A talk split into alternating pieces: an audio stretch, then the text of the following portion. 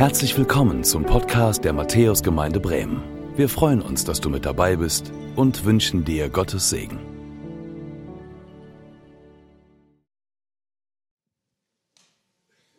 Es war der 29. März 1869. Die beiden Soldaten Sergeant Adams und Private McLaughlin standen am Ufer des Hafens von Newport. Sie mussten noch heute zurückkehren auf ihre Posten auf Rhode Island. Dunkle Wolken standen am Himmel. Eiskalter Wind kam ihnen von Rhode Island aus entgegen. Sie zogen ihre warmen Wollmäntel enger um die Schultern und McLaughlin blies in seine Hände, bevor er seinen Blick in die Ferne richtete. Ein tiefes Grollen zeigte an, dass sich ein Sturm zusammenbraute. Sie hatten keine Zeit zu verlieren. Sie mussten noch heute zurück sein auf ihren Posten auf Rhode Island. Und so hatten sie einen sehr jungen Matrosen angeheuert, der ihnen versprochen hatte, sie bei jedem Wetter zurückführen zu können, auch bei dem allerrausten Wetter. Als sie im Boot saßen, fing der Wind an zu heulen. Das Wasser unter ihnen bewegte sich immer aufgewühlter. McLaughlin und Adams waren Soldaten, keine Matrosen. Sie hatten überhaupt keine Erfahrung mit dem aufgewühlten Meer. Und jetzt im Boot wurde ihnen bewusst, dass auch ihr junger Matrose weit weniger Erfahrung hatte, als er sie hatte glauben lassen. Und dann, dann fing es auch noch an zu regnen. Sie waren durchnässt bis auf die Knochen. Die Mäntel wurden noch schwerer. Als dann auch noch der Wind drehte und sie von einer Seite auf die andere schleuderte, verloren sie die Orientierung. Zu diesem Moment, in diesem Moment hätten sie nicht sagen können, ob Rhode Island vor oder vielleicht hinter ihnen lag. Und dann sahen sie ihn, den schwachen Lichtschimmer. Im Lampenraum des Limebrock-Leuchtturms leuchtete ein Licht, treu wie seit dem allerersten Tag. Die Männer verspürten ein Gefühl der Erleichterung, der Hoffnung. Doch die Hoffnung wurde sofort wieder zerschlagen, als eine riesige Welle über ihr Boot schwappte, das Boot zum Kentern brachte und die Männer ins eisige Meer warf. Im selben Augenblick saß Ida Lewis, die Tochter, die 14-jährige Tochter, im, in der Stube des Leuchtturms am Ofen. Sie war erkältet. Sie versuchte sich irgendwie warm zu halten, während draußen der Wind heulte und die Fensterläden wütend gegen das Haus donnerte. Und dann hörte sie etwas. Sie hörte die panischen Schreie der Männer. Blitzschnell stand sie auf, rannte zur Tür, öffnete die Tür und vom Leuchtturm aus konnte sie die Männer im Wasser sehen. Sie konnte sehen, wie sie in völliger Panik versuchten, sich irgendwie auf dem Boot festzuhalten. Und Aida wusste, innerhalb kürzester Zeit würden die Wellen die Männer aufs offene Meer führen. Also ohne einen Mantel anzuziehen, ohne Schuhe anzuziehen, rannte sie raus in die Nacht, runter in die Bucht, sie kletterte über die Felsen und dann stieß sie ihr kleines Boot ab vom Ufer und ruderte mit aller Kraft. Die verzweifelten Schreie der Männer gaben ihr die Kraft, nicht aufzugeben. Welle um Welle schlug über ihrem Bug zusammen. Als sie die Männer schließlich erreichte, gab es nur noch zwei Leben zu retten. Der junge Matrose war direkt in die Tiefe gezogen worden, als das Boot gekentert war. Um McLaughlin und Adams ins Boot zu ziehen, nahm sie nochmal alle Kraft zusammen und machte das so, wie ihr Vater es ihr beigebracht hatte. Und dann ruderte sie mit dem letzten bisschen Kraft zurück an Land. In der Sicherheit des Leuchtturms angekommen, war sie selber fast erfroren. Und Adams war nicht mehr in der Lage zu gehen, McLaughlin war bewusstlos. Aber sie lebten. Diese beiden Soldaten gehören zu den insgesamt 18 Menschen, die Ida Lewis im Laufe ihres Lebens gerettet hat. Zuerst als Kind des Leuchtturmwärters und später als Leuchtturmwärterin selbst. Und auch wir kennen das ja. Wir kennen Verzweiflung. Wir kennen das, wir kennen das Stürme über unser Leben hereinbrechen, Sorgen und Nöte und Ängste. Wir erleben vielleicht, dass manches über uns zusammenschlägt wie eine Flut und vielleicht verlieren wir auch mal die Orientierung. Vielleicht erleiden wir auch mal Schiffbruch. Das Gute ist aber, es gibt ein Licht. Und das Problem ist, wir sind nicht in der Lage, dieses Licht allein zu erreichen. Das schaffen wir nicht.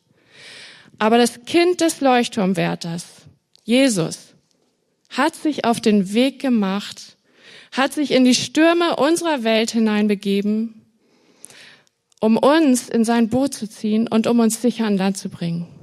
Jesus ist längst da. Er sieht unsere Stürme und er ist da, um uns zu retten. Ja, was für eine Geschichte.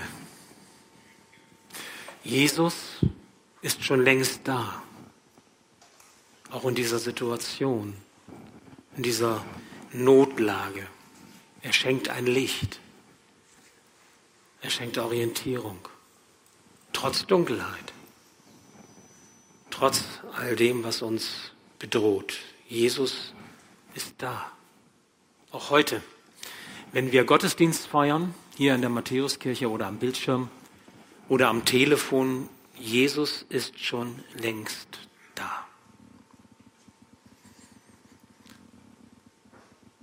Als ich diese Geschichte gehört habe von Ida Lewis, diese Leuchtturmwärter Tochter, fand ich sie gleich so eindrücklich, so besonders. Eine wahre Geschichte.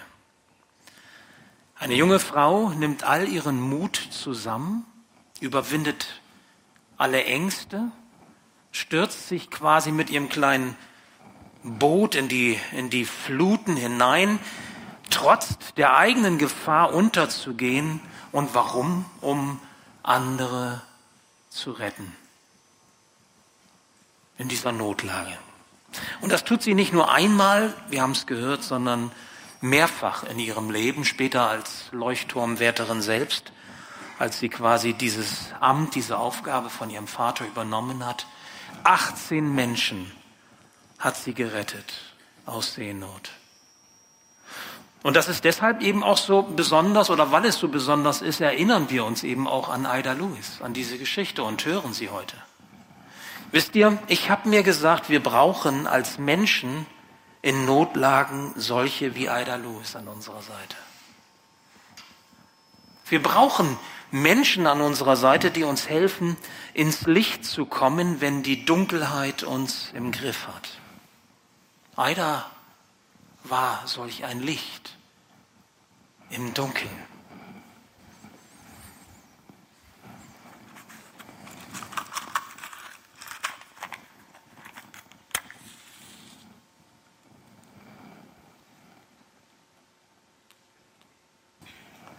Solch ein Licht, wie wir anzünden, wenn wir Advent haben, wenn wir Weihnachten feiern am Adventskranz oder an irgendeinem Gesteck, was wir auf dem Tisch haben oder vielleicht sogar am Tannenbaum selbst.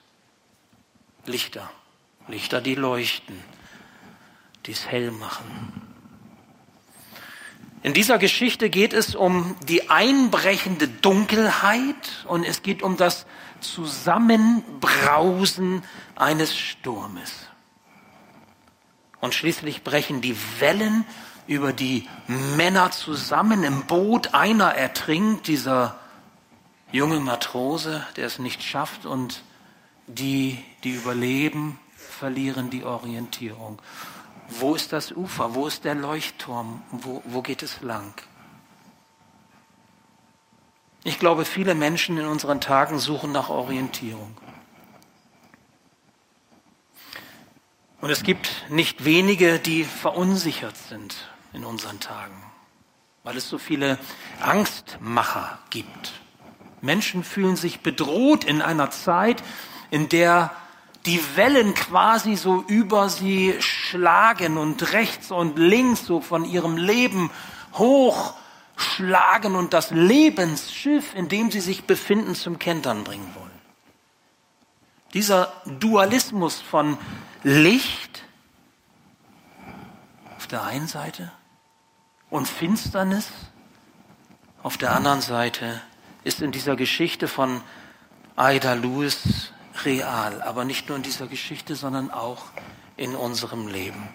Da brauchen wir gar nicht lange suchen, oder?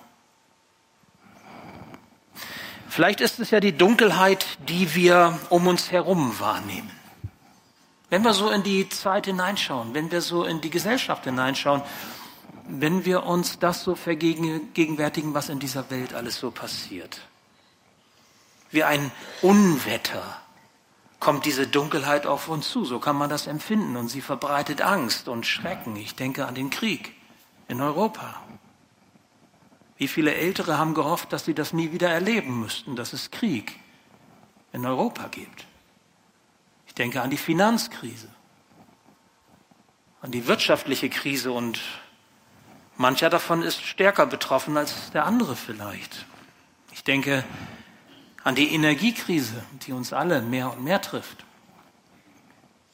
Ich denke an die soziale Krise und die Schere, die auseinandergeht, auch bei uns in unserem Kulturkreis, aber eigentlich auch überall auf dieser Welt. Immer mehr, die immer reicher werden und immer mehr, die immer weniger haben. Ein Unruheherd für zukünftige Krisen. Ich denke an die Klimakrise. Aber vielleicht sind es auch dunkle Dinge, die wir in uns haben. Eine Dunkelheit, die in unseren Herzen ist, die mehr und mehr um sich greift, die uns auch Angst macht. Und wir wissen nicht so richtig, wo ist das Licht? Wo ist die Orientierung? Wo ist der Weg? Vielleicht ist es eine existenzielle Not, eine Finanznot tatsächlich, dass man sich fragt, wie soll ich über die Runden kommen? Ohne Hilfe der Familie, ohne Hilfe des Staates geht es schon nicht mehr. Vielleicht ist es eine Beziehungsnot im Miteinander, in der Ehe, in der Familie unter Freunden. Vielleicht ist es eine seelische Not. Vielleicht ist es eine Krankheitsnot. Wie auch immer. Die Dunkelheit als Realität unseres Lebens kann ja überall sein und sie kann von allen Seiten kommen, von vorn, von hinten, von rechts, von links und plötzlich ist sie da. Und wenn sie da ist und wenn sie sich so manifestiert, wenn sie so greifbar wird, dann verändert sie alles und betrifft unsere ganze Existenz. Wo Licht ist, da ist auch Schatten. Du machst eine Kerze an und du hast einen Schatten. Du machst Licht an und du hast einen Schatten. Die Sonne scheint und du wirfst einen Schatten. Darf ich fragen, was sind deine Schatten in deinem Leben? Welche Namen tragen die Schatten in deinem Leben? Vielleicht versuchst du sie zu vertreiben mit so einer kleinen, ich sage jetzt mal funzeligen Kerze und versuchst es hell zu machen und stellst dann doch fest, manches Licht, das wir entzünden können, reicht nicht, um die Dunkelheit zu vertreiben. Diese Kerze reicht nicht, um die Dunkelheit jetzt hier in der Kirche zu vertreiben. Sie ist zu schwach. Das Licht ist zu schwach was sie bringt, so gemütlich und so schön es auch aussehen mag, die Dunkelheit lässt sich so nicht vertreiben. Erinnerst du dich noch, wie das war, als du klein warst? Und du lagst im Bett, solltest schlafen und du rufst deiner Mutti noch zu, Mutti, lässt du die Tür ein bisschen auf, damit das Licht vom Flur noch reinscheint? Kennst du das? Vielleicht auch deine Kinder oder deine Enkelkinder wenn sie bei dir zu Besuch, zu Besuch sind. Lässt du die Tür bitte noch ein bisschen auf, Oma, damit das Licht hineinscheint? Licht, Orientierung. Schauen wir in die Bibel hinein, in Gottes Wort, dann erkennen wir, wie realistisch Gottes Wort mit diesem Dualismus von Licht und Finsternis umgeht und wie deutlich Gottes Wort sagt, es gibt diese Dunkelheit in dieser Welt, ja, und es gibt diese Dunkelheit auch in unseren Herzen. Und wenn wir in die Bibel hineinschauen, wird deutlich, Gott möchte es hell machen. Gott ist nicht gekommen, um die Dunkelheit zu bewahren, sondern um die Dunkelheit zu vertreiben und Licht zu machen. Es hell zu machen. Er kommt, um quasi die Tür zur Ewigkeit mit Jesus ein Stück aufzumachen, damit das Licht der Ewigkeit hineinscheint in unser Leben. Da, wo wir sind. So wie es jetzt hell wird. Und auf einmal, boah, ihr ein bisschen geflasht seid. Ja, es wird hell. Und die Dunkelheit ist weg.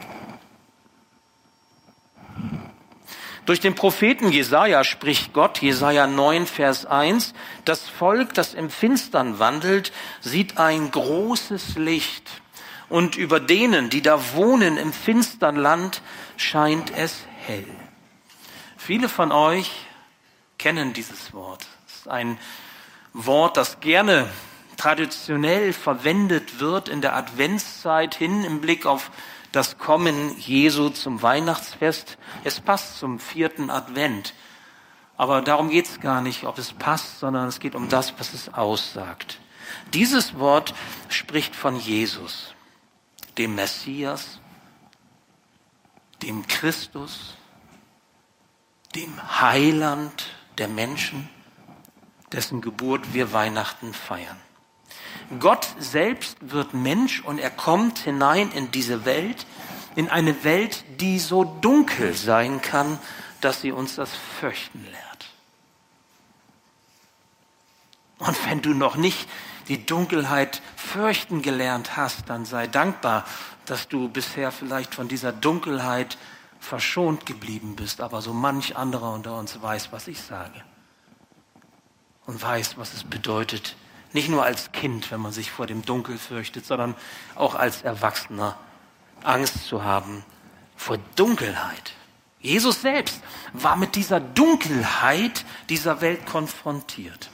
Und zwar von seiner Geburt an. Macht ihr einmal bewusst. Der Kindermord in Bethlehem durch Herodes dem Großen. Was ist das anderes als Dunkelheit? Der Heiland wird geboren und Kinder bis zu zwei Jahren werden abgeschlachtet. Dunkelheit. Die Flucht Josefs und Marias nach Ägypten, um den kleinen Jesus zu retten, vier Jahre als Flüchtlinge in Ägypten, was ist das anderes als Dunkelheit? So wie es auch Menschen unter uns gibt, die fliehen mussten Afghanistan, Iran, Ukraine. Dunkelheit. Und als Jesus von seinem Freund Judas Iskariot verraten und seinen jüdischen Landsleuten ausgeliefert wurde und dann von den Römern am Kreuz qualvoll geopfert wurde, was ist das anderes als Dunkelheit? Und wenn wir diese Kreuzigungsszene lesen im Neuen Testament, da heißt es ja auch zur neunten Stunde um 15 Uhr, als Jesus starb, verdunkelte sich der Himmel. Dunkelheit. Im wahrsten Sinne des Wortes. Schauen wir auf Jesus, dann erkennen wir, Gott weiß um die Dunkelheit, die uns kalt erwischen kann. Und er weiß darum, dass wir uns nach Licht sehnen. So wie sich viele von euch nach dem warmen Frühling sehnen, wenn der Winter so eiskalt nun langsam vorbeigeht. Noch ein bisschen müssen wir durchhalten.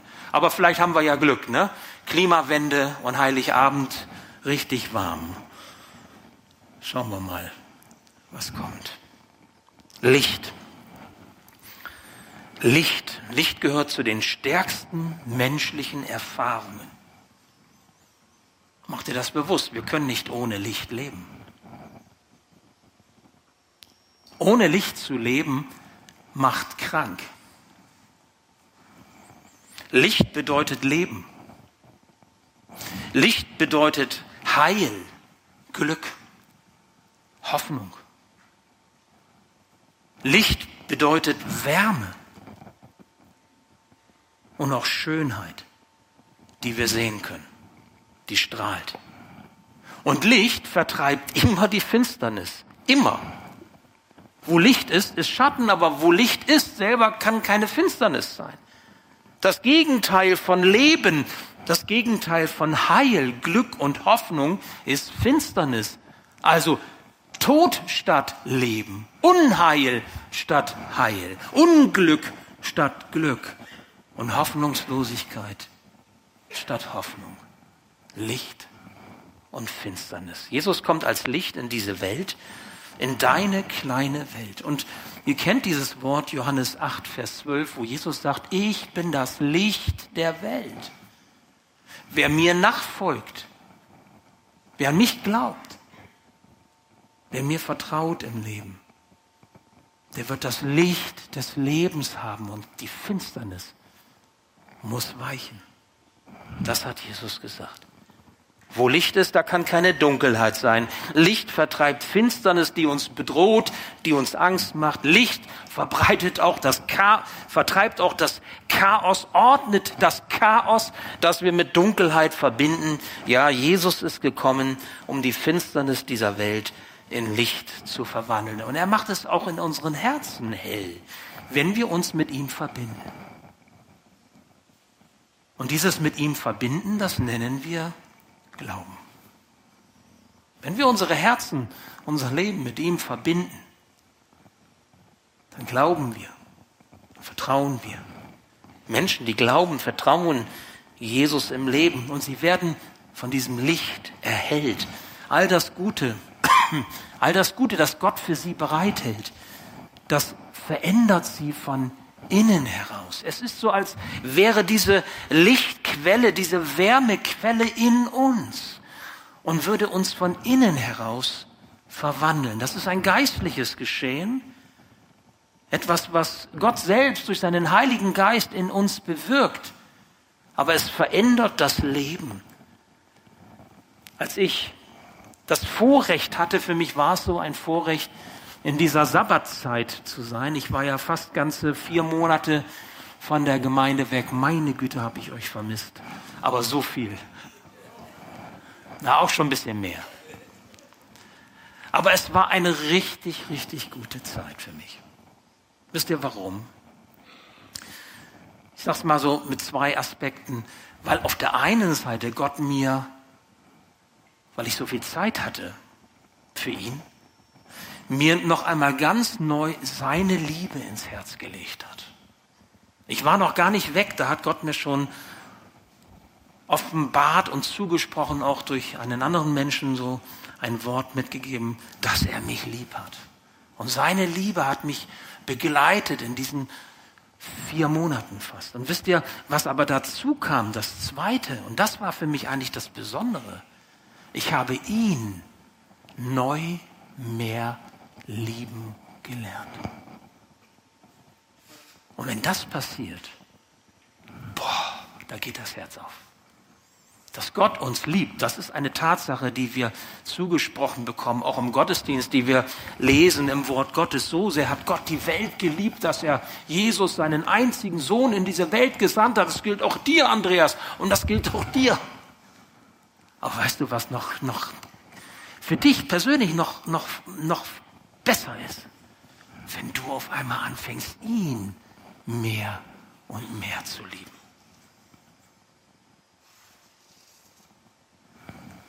Das durfte passieren. Ich bin so dankbar dafür.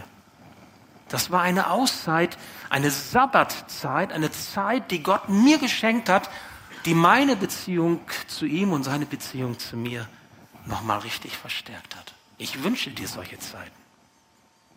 Vielleicht ist der eine oder andere von euch, der auch im Vorfeld schon überlegt hat, meine Güte, wenn der Schröder sowas macht, dann kann ich das auch. Genau. Wenn du den Eindruck hast, das ist einfach mal dran, dir so eine Sabbatzeit zu nehmen, einen nach all dem Tun und Machen und Funktionieren und selbst optimieren und mehr Leistung bringen, zu sagen, so jetzt ziehe ich mal den Stecker und jetzt nehme ich mir mal Zeit für meinen Herrn und für die Liebesbeziehung zu ihm. Denn darauf kommt es doch an, Gott zu lieben und den Nächsten wie uns selbst. Das ist die Summe der Gebote. dann möchte ich dich ermutigen, tu das ruhig. Nimm dir solch eine Sabbatzeit. Und wenn du sagst, kann ich aber nicht so und schon gar nicht vier Monate, verstehe ich alles. Aber ich möchte dir einen Gedanken mitgeben. Wir reden ja über eine Zeit zwischen Weihnachten und Neujahr. Kennt ihr das? Wie nennen wir denn diese Zeit? Zwischen den, zwischen den Jahren. Und vielleicht ist das nochmal eine Möglichkeit für dich, diese Zeit zwischen den Jahren zu nutzen als eine Sabbatauszeit. Eine bewusste Zeit, die du dir nimmst, um den Herrn neu lieben zu lernen und dir seine Liebe zusprechen zu lassen. Ich ermutige dich dazu, so etwas zu nutzen. Wo Jesus Raum bei uns bekommt, da muss Finsternis weichen. Nun, manchmal haben wir das Gefühl, dass unser Zimmer heller wird, wenn ein bestimmter Mensch eintritt. Kennst du das? Da kommt jemand in deine Nähe, ist ein fröhlicher Mensch vielleicht, ein freundlich gestimmter, ein optimistischer, ein zuversichtlicher, ein ermutigender Mensch und irgendwie wird sogleich der Raum heller. Vielleicht kennst du das. Manche Menschen strahlen ja förmlich. Du strahlst so, sagen wir, ne? Sie geben etwas weiter, sie geben Licht weiter. Menschen, die uns lieben, werden zu einem Licht für uns. In ihrer Nähe hält sich unser Gesicht auf. Unser Gemüt hält sich auf. Und manchmal sagen wir sogar, wenn dieser Mensch in meine Nähe kommt, da wird mir wärmer ums Herz. Ich habe so einen Menschen. Ah. Ihr könnt euch vielleicht vorstellen, wen ich meine. Es ist schön. Es ist nicht immer leicht, ja, weil ich verstehe Frauen manchmal nicht, meine Frau manchmal nicht. Aber ich liebe sie. Und es ist tatsächlich so, es hat was mit Wärme und mit Licht zu tun. Und es tut dem Herzen, dem Gemüt und der Seele so gut. Übrigens kann man das sogar medizinisch messen. Ja? Weil nämlich die Durchblutung gefördert wird durch solche Erfahrungen. Hast du auch nicht mehr so kalte Hände dann, so kalte Füße. Probier es mal aus. Muss einfach mehr Liebe üben. Wird dir wärmer. Der Apostel Paulus weiß um diesen Zusammenhang, wenn er an die Christen in Ephesus schreibt, Epheser 5, Vers 8, denn ihr wart früher Finsternis, nun aber seid ihr Licht in dem Herrn, lebt als Kinder des Lichts. Das ist ein klasse Vers. Ihr wart Finsternis, ihr seid Licht und nun lebt auch so. Eine krasse Aussage. Das heißt also nicht, mach mal einer das Licht an, sondern ihr seid Licht, lebt so. Licht. Diese Kugel, die auch heute für euch bereit steht, bereit liegt. Ihr habt sie hier an den Baum gehängt oder auch in dem Korb hier vorne. Und wenn ihr möchtet, die ihr hier heute in der Kirche seid, dürft ihr euch gerne eine Erinnerungsweihnachtskugel mit, mitnehmen nach Hause. Beschriftet mit Licht, damit ihr euch erinnert daran, dass Jesus das Licht ist und dass auch ihr Licht sein sollt. Nun, wenn Paulus das so sagt, ihr seid Licht, dann sagt er, das ist ein Teil unserer Identität. Nicht du weißt, wo die Streichhölzer liegen, mach mal an, sondern du hast das Licht in dir. Es ist Teil deiner Identität im Leben mit Jesus Christus. Du bist Licht. Was meint das? Was bedeutet das? Nun, Paulus spricht von der Frucht des Lichts.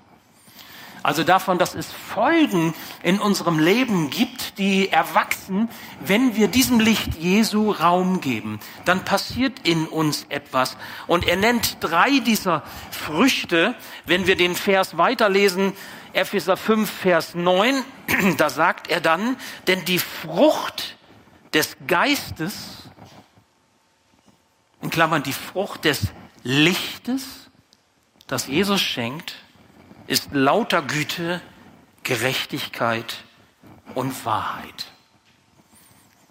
Güte, Gerechtigkeit und Wahrheit. Früchte, die erwachsen, wenn wir diesem Licht Raum geben. Ein gütiges, liebevolles Herz, eine gerechte und wahrheitsliebende Lebenshaltung.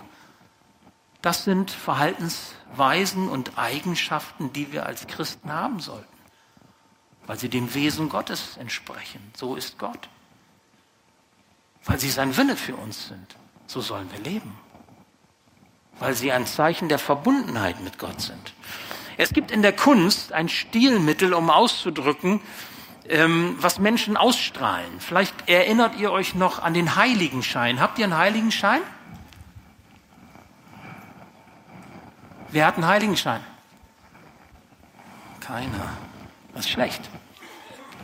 Das ist eigentlich schlecht.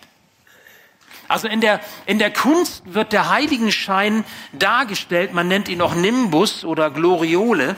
Und wir schmunzeln vielleicht darüber, weil wir mit diesem, ich wollte euch ein Bild mitbringen, aber die sehen alle ein bisschen komisch aus, das habe ich gelassen.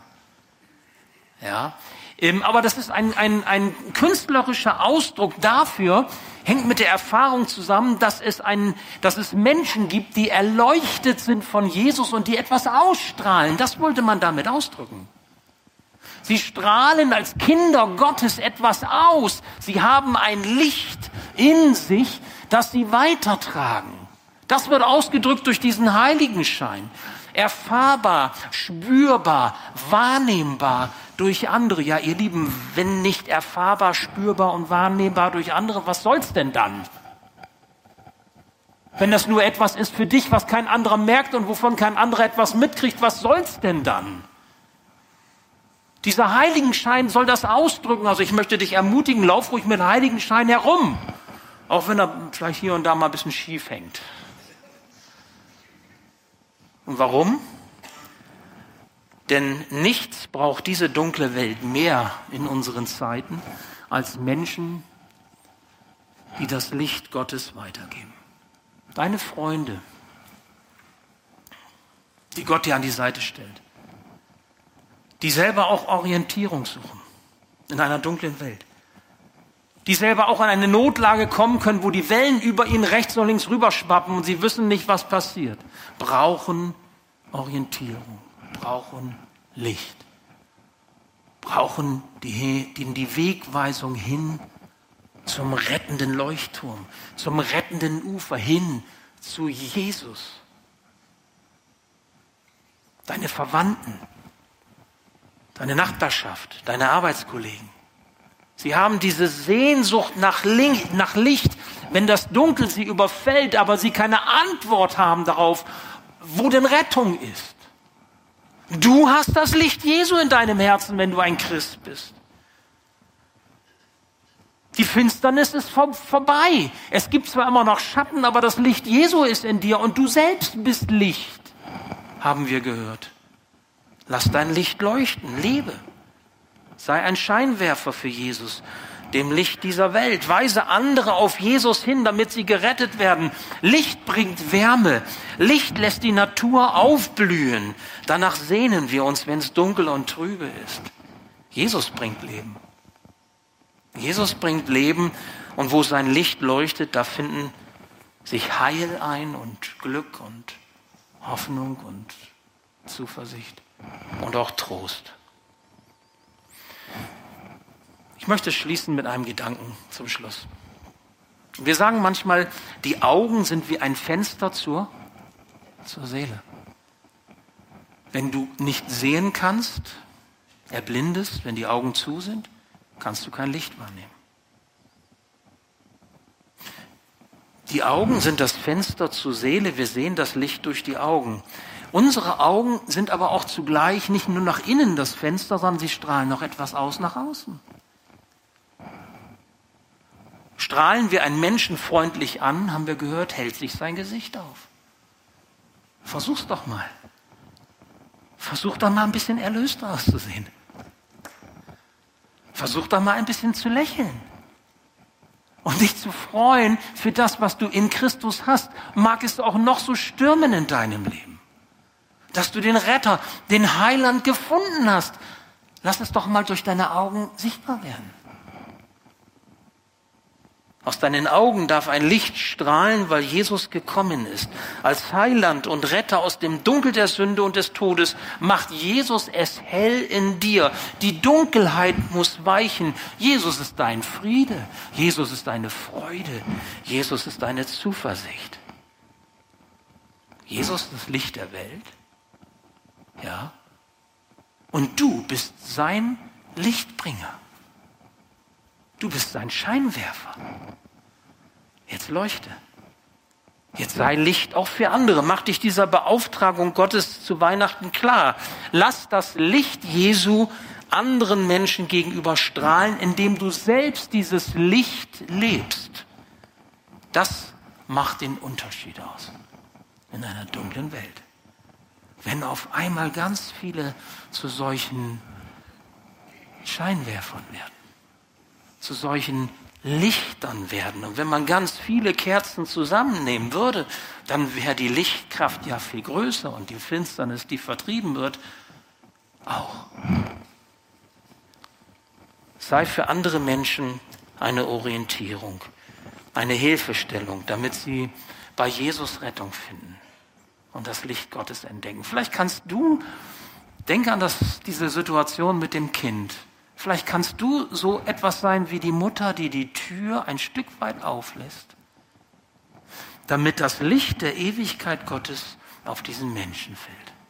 Vielleicht sagt er dir, vielleicht mit erwachsenen Worten, aber letztendlich genauso, kannst du bitte mal die Tür ein bisschen aufmachen, dass das Licht in mein Zimmer scheint. Denn ich habe Angst und es ist dunkel und ich weiß nicht, wie es werden wird. Und du darfst diese Tür aufmachen, weil du im Licht stehst. Und schon scheint etwas von Jesu Licht in das Leben des Menschen hinein. Menschen erfahren die Geborgenheit Gottes im Zusammensein mit dir, weil es in deinem Herzen hell geworden ist. Sie kommen in Gemeinschaft mit dir zur Ruhe, sie öffnen sich, sie werden vielleicht auch verletzlich, weil sie dir vertrauen, weil du etwas weitergibst von diesem Licht von Jesus selbst. Jesus schenkt Licht, trotz Dunkelheit. Das ist die Verheißung von Weihnachten. Und du gibst dieses Licht an andere weiter. Bist du bereit dazu? Willst du das tun? Und ich möchte dich entlassen, quasi aus dieser Predigt heraus mit einem Gedanken oder kleinen Aufgabe. Überleg doch mal, für wen du in dieser Weihnachtszeit Licht sein kannst. Überleg doch mal, welchen Menschen Gott dir so aufs Herz legt, für den du dieser Türöffner sein sollst, damit das Licht Gottes, das Licht der Ewigkeit in sein Herz fallen kann. Und wenn dir kein Name einfällt, kein Mensch vor Augen ist, dann bete doch einmal dafür. Vielleicht ist das ein Mensch, der dir viel näher ist, als du denkst. Angefangen bei der Nachbarschaft. Überleg doch einfach mal, zu wem möchte Gott dich als Scheinwerfer Jesu senden? Denn diese Verheißung, Jesaja 9, Vers 1, sie gilt dir, sie gilt mir und sie gilt allen Menschen. Das Volk, das im Finstern wandelt, sieht ein großes Licht. Und über denen, die da wohnen im finstern Land, scheint es hell. Dafür möchte ich jetzt beten. Ja, lieber Herr Jesus, ich möchte dir Danke sagen dafür, dass du das Licht dieser Welt bist. Und du hast nicht dieses Licht einfach nur irgendwo abgestellt, in, in diese dunkle Welt hinein, irgendwo hingelegt, sondern dieses Licht leuchtet, es ist lebendig.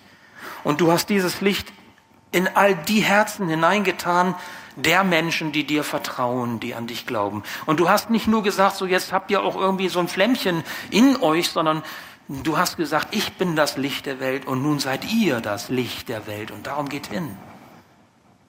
Und ich möchte dich so sehr darum bitten, dass du angefangen bei mir, einem jeden von uns hier in der Kirche oder am Bildschirm oder auch am Telefon es neu deutlich machst, wem wir dieses Licht bringen dürfen.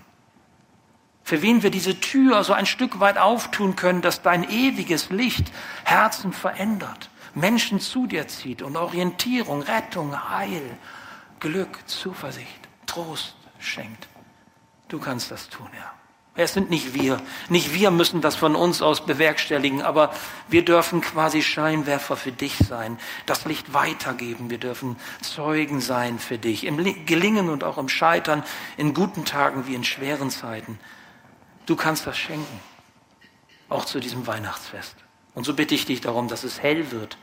Hell wird um uns herum, in unseren Familien, in unseren Beziehungen, hell in unserer Gemeinde, in unserer Stadt und darüber hinaus und dass dein Licht leuchtet und dass das Volk, das im Finstern wandelt, dich als Licht sieht und die im finstern Land leben, dass sie in dir die Wegweisung bekommen, die zum Heil führt. Und so hab Dank, Herr, für diese Botschaft von Weihnachten, von Advent, für die Botschaft, die du in deinem Wort sagst. Herr, wir loben und wir preisen dich. Amen. Danke fürs Zuhören. Wir hoffen, dass du heute inspiriert und ermutigt wurdest durch Gottes lebendiges Wort. Unser Gebet ist, dass es viel Frucht bringt. Weitere Infos findest du unter www.matthäus.net.